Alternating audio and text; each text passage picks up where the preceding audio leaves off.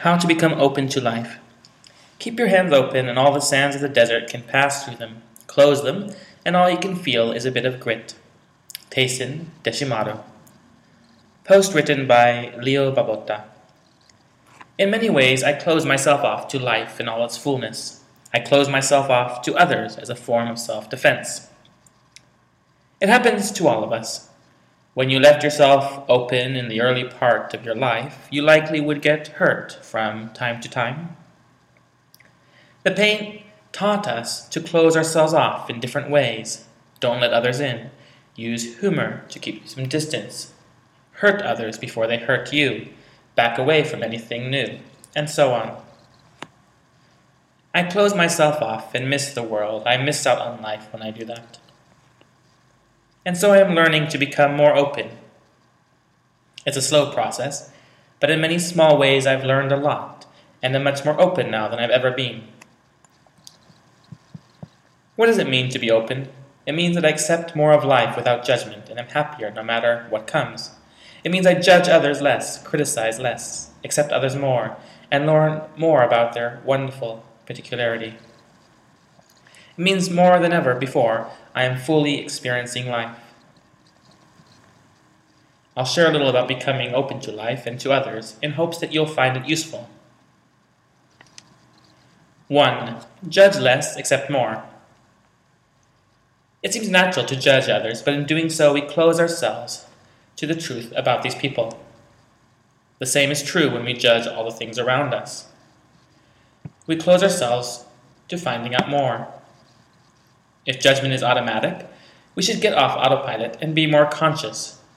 When we notice ourselves judging, instead, pause, seek to understand, and then to accept, and then to love and to ease suffering. We should let go of our expectations of everyone around us and of the world around us, and accept people as they are and see them as they really are.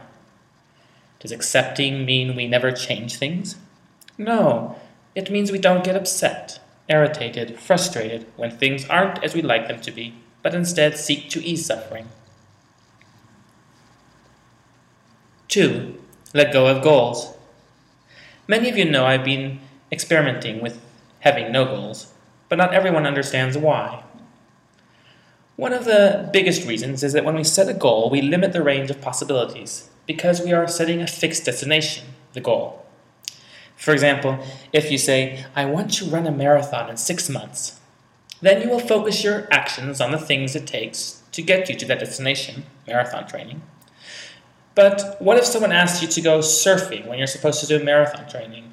Or a new race opens up that you didn't realize would be there when you set your marathon goal, and it's even better. If you remain fixated on your goal, then you'll close yourself off to the surfing or the new race.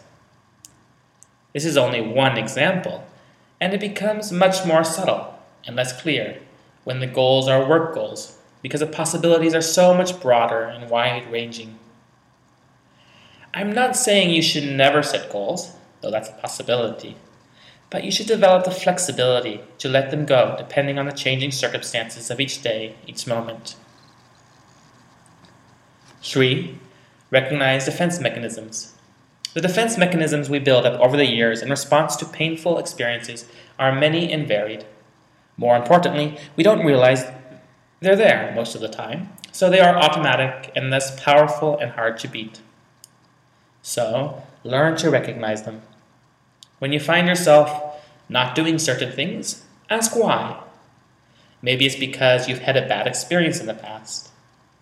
When you find yourself hurting people, ask why. When you find yourself shutting people or experiences out, ask why. 4. Be like the sky. Suzuki Roshi had a great metaphor. The sky has substance, gases, dust, water, but is open to accepting everything. This empty sky allows other things, like plants, to grow into it.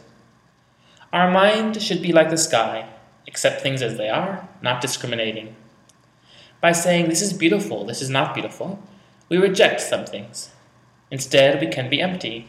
We can treat everything like it's part of our big family. We can treat everything as if they were our hands and feet. 5.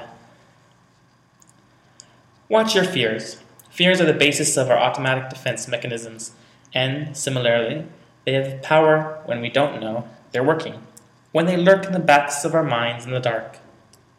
Fears close us off to others, to the world, to experiences. Watch your fears by learning to be quiet, by listening to yourself talk in that quiet.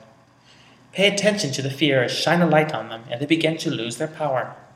Then you'll be free to be open to new things, to anything.